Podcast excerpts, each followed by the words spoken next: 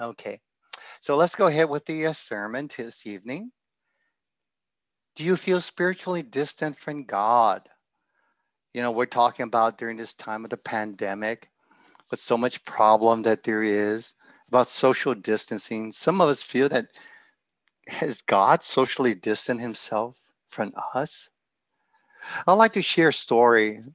Uh, I've shared, I talked about this topic before, but this can be a, a different twist on it. One of my favorite, see, a Christmas movie is this movie that was an award winner as Joyeux Noël or Merry Christmas in French. Is once again, it's based on a true story. These events basically really happened, though there are a few exaggerations, especially when it concerns romance. But it talks about the Christmas truce of 1914. During World War One, in an area called No Man's Land, where you find all the trenches and it's littered with dead bodies of soldiers, and the piece place looks crater like you might find on the moon. Barbed wires left and right, and see dead bodies partially buried, partially covered, or see uh, eaten by rats or other see uh, uh, uh insects and other things. But then the Germans all of a sudden in the trenches on Christmas Eve start singing a Christmas song. And the British, the Scottish, Belgium, and French on the other side, on the other side of the trench, heard it and they looked at it. They heard it. And then they started playing the songs themselves. They started also singing and they started singing the songs and it prompted them to eventually try to outdo each other in a friendly competition of the best singers. And here what you see in the movie is a german see opera singer holding a christmas tree singing oh christmas tree. And then finally the officers wave a white flag in the bottom. They came out of the trench and they talked uh, how about we call a temporary truce on Christmas Eve so we could pick up the dead bodies and give them a decent burial and cease from this barrage of killing, at least for uh, one day. But then people said, oh, they agree to, but can we really trust them that when we come out that they're not going to shoot us or kill us? Can we really trust them? So very carefully, both sides came out first just to say hello and then share stories and they start sharing pictures. Then they start sharing drinks coffee wine rations and even they play a friendly game of uh, soccer. Then you see the leaders here the lieutenant of the french army the captains of the german in the middle and the leader of the Scottish troops, they're sitting there with a cup of coffee. And he says, Why are we killing each other? If not for this crazy war, we could have been neighbors, patrons, and friends. I could visit you, see at your see cafe, or at, uh, see uh, stay at your hotel. Why are we killing each other? But while we're fighting and starving out here in the cold, the senior officers, the big boss upstairs, the commanding officers, they're stationed in a comfortable chalet 25 miles away, dining in comfort with maids in front of a warm fireplace. Do they really care about what happens to us? Sometimes we think that way about God. Does he really care about us? Uh, Anthony, uh, could you read that scripture for us? Yes. Uh, woe to the scribes and Pharisees. Then Jesus spoke to the multitudes and to his disciples, saying, The scribes and the Pharisees sit in Moses' seat. Therefore, whatever they tell you to observe, that observe and do, but do not do according to their works, for they say, and do not do. For they bind heavy burdens, hard to bear, and lay them on men's shoulders, but they themselves will not move them with one of their fingers. Oh, yes. There are leaders who are like that. God warned us about following such leaders.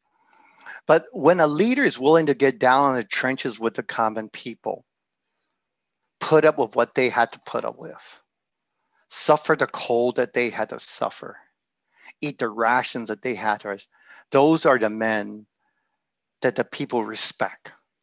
Because only then do we know that they really care. And not only they care, they say, well, yeah, I care about the men. I don't want them to die. But how much do they care? We see this when they're willing to put up with these things here. That is the mark of a true leader. And in First Samuel chapter 8, verse 4 and 6, God see told him, God warned them, you don't want to be like these other people. They all want creature comfort. They want to be like everybody else. Here in First uh, Samuel chapter 8, verse 4 and 6. Then all the elders of Israel gathered together and came to Samuel at Ramoth and said to him, Look, you are old and your sons do not walk in your ways. Now make us a king to judge us like all the nations. At this time, there were no kings, there were just judges. But the thing displeased Samuel when he said, Give us a king to judge us. So Samuel prayed to the Lord. See, John, would you like to read that for us? Okay. 1 Samuel 8, 7, verse 7 through 9. Uh, and the Lord said to Samuel, Heed the voice of the people in all that they say to you, for they have not rejected you, but they have rejected me, that I should not reign over them according to all the works which they have done since the day that I brought them up out of Egypt, even to this day, with which they have forsaken me and served other gods. So they are doing to you also. Now, therefore, heed their voice. However, you shall solemnly forewarn them and show them the behavior of the king who will reign over them. So uh, God told Samuel, when people don't want to listen to us, to listen to you, listen to the scriptures.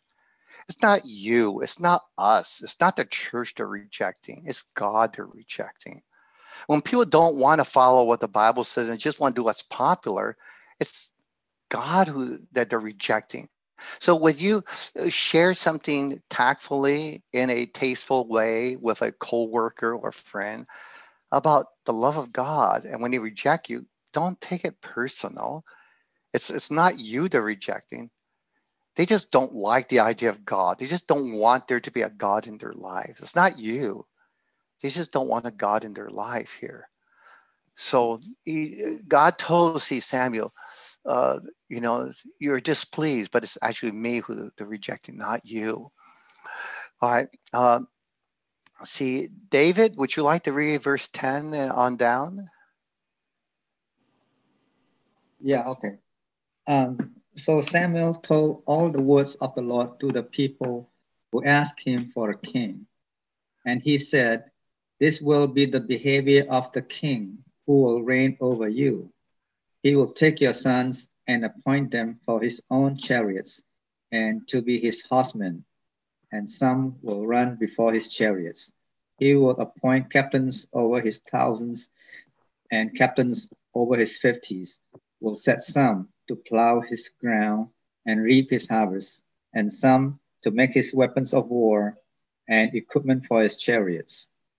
All right. So the Lord told Samuel, He says, if you really want a king, if you want a king, open your eyes, know what you're asking for. This king, he's going to send your sons and daughters out to make weapons of destruction and out to the battlefield. and he will not lift his fingers to help, but he'll send you to do his bidding and killing. All right. Uh, he will take your daughters to be perfumers, cooks, and bakers for him. And he'll take the best of your fields, your vineyards, and your olive groves and give them to his servants. He'll take a tenth of your grain and your vintage and give it to his officers and servants. And he would take your male servants, your female servants, your finest young men, and your donkey, and put them to his work. He'll take a, a tenth of your sheep and you will be his servant. Is that what you want? The same thing will happen if you give yourself to various vices and sins in the world today. You become enslaved by them, whether it be by money or popularity or whatever the case might be. All right. Uh, let's see. Um, let's see here. Uh, Paula, could you read that for us? Sure. First Samuel 8, 18 to 20. And you will cry out in that day because of your king, whom you have chosen for yourselves, and the Lord will not hear you in that day. Nevertheless, the people refused to obey the voice of Samuel. And they said, No, but we will have a king over us, that we also may be like all the other countries and nations. We want to be like everybody else. We want to be popular. We want to be with the in crowd. We don't want to be different. Yeah. And that our king may judge us and go out before us and fight our battle. Sure. You think that really the king's going to go out before us and fight our battles? That was the dream of the people. Little did he know that that was not true. All right. And we have the problem today is that not only do the leaders uh, distance themselves from the people, we know with this pandemic, we all know about social distancing. We social distance ourselves to protect one another during the pandemic. And these generals and captains and leaders during World War One, they were at a chalet planning uh, to send their men to kill, but they were not willing to go themselves. They're social distance themselves from the actual heat of the battle. And but God did not so spiritually distance himself from us. God is not like those king who would just put mass and say, don't get near me. But he's the kind of God who wants to be like us, to be with us, to suffer alongside us. Mai, would you like to read that for us? Uh, Jesus came to live among us. Emmanuel means God with us. All right.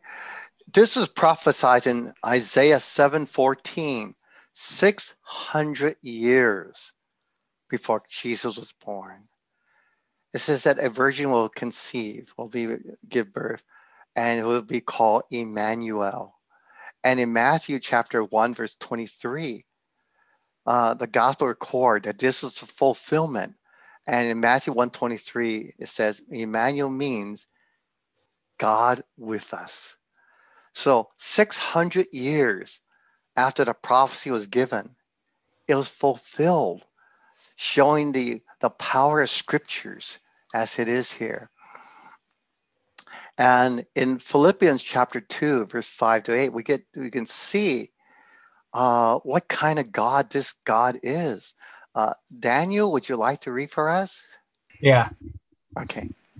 Let this mind be in you, which was also in Christ Jesus, who being in the form of God did not consider it robbery to be equal with God, but made himself of no reputation, taking the form of a bond servant and coming in the likeness of man, and being found in appearance as a man, he humbled himself and become obedient to the point of death, even the death of the cross.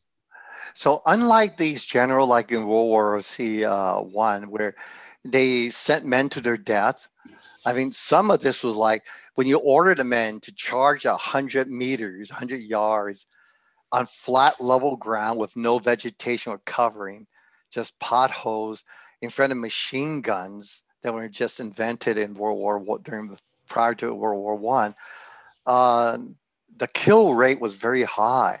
You're almost sentencing people to their death, and yet they themselves will not do this. But let this mind be in you, which was in Christ Jesus, even though he was God, did not consider robbery to be made equal to God, but he took the form of a human being. He came like one of us. He humbled himself and was willing to die even to the point of death on the cross. This is a kind of magnificent leader we have that can inspire our confidence, our love, the devotion to Him. Now. When we're talking about uh, um, being born again, I mean, being born, Jesus uh, was to be born in Bethlehem. Now, do any of you know what's going to happen on December 21st? One of the most spectacular event um, is going to happen on December 21st. A very rare occurrence is going to occur. This happens about once every 20 years, but this one's going to be exceptionally rare because Jupiter and Saturn will be so close to each other that they appear as one star. Um, the astronomer at Rice University said, and this event is so rare that the last time it occurred this close was March 4, 1226, almost 800 years ago. Uh, and we can even begin to see it now. I'll tell you a little bit more about it in just a moment. But this event, we're not going to see another one this close until the year 2080. Well, I sure hope I can make it, but I probably won't. I'll probably be 130 years old if I live that old. So probably not. So I'm going to be sure to catch this event. And if you miss this, you probably may not be able to catch this. All right. This event will be seen shortly uh, after sunset on the west side. So you look towards Pepperdine, look out towards Malibu. Of course, uh, Ed and uh, see, we'll have to look more towards uh, Lubbock or Abilene, looking towards the west.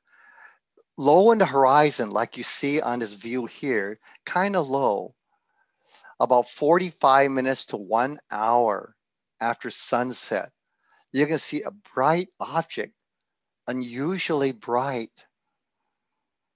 And this object here will be closer.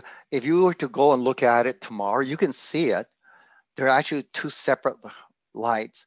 And each day, each day, each day, up until December 21st, they get closer and closer and closer and closer to each other till on December the 21st, they're going to appear almost as if they were just one bright object, something unusual. In other years, you might see the two, they'll get close, but they won't actually coincide. So this is going to be a uh, said to be a spectacular event to come. So close that some people call this the Christmas star, or the star Bethlehem here. So be sure to catch it. 45 minutes to one hour after sunset. And then you're going to see it and then it's going to sink below the sky. But you're going to see it for a while, depending on what part of the earth you would see it. And hopefully, you don't wait until then because if you wait till December 21st to see it, you might wait and it'll be too cloudy and uh, maybe a rainy day and you'll miss out. So you might check on it a couple of times between uh, that time, especially during the last week before the 21st. Now here, why is, is this important? We're not saying that this was the Christmas star, but this certainly draws attention to something that is unusual. The book of Micah was written 735 to 700 BC. All right. At that time, Bethlehem was a small village, so small it could fit inside a football stadium. And yet, the Bible says that the ruler over Israel the king, the Messiah, will be born in this tiny, unknown village, hardly worthy of a dignitary. But that's what the scripture says. In fact, 700 years later, at the time of Christ, the census indicate that it grown to 1,435 people. Well, that, that's smaller than some high school. Some high school have more than uh, a lot of high school have more than 1,400 students.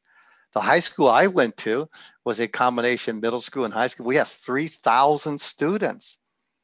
So that's larger than the entire town, uh, town of Bethlehem at the time of Christ. So you can imagine at the time of Micah, the number of people there, they probably number in the hundreds. That's how tiny it was. But Micah says that in Bethlehem, a little bit south of Jerusalem, the Messiah will be born. Uh, Ed, could you read that for us? The Messiah will be born in Bethlehem. But you, Bethlehem, Ephrathah, though you are little among the thousands of Judah, yet out of you shall come forth to me the one to be ruler in Israel, whose going forth are from old, from everlasting. So this one to be ruler was here from ancient times. He wasn't just born in Bethlehem.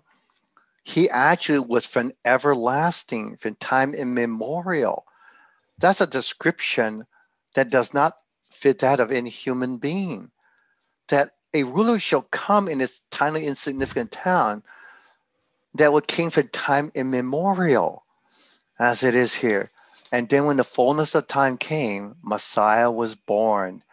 What a wonderful prophecy. In the fullness of time, God came. But what is this to you?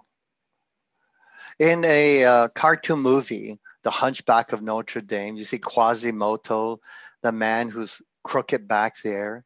And you see the gargoyle to his right, uh, which to your left as you watch him here, named Laverne, said to him, If watching is all you're going to do, then you're going to watch your life go by without you.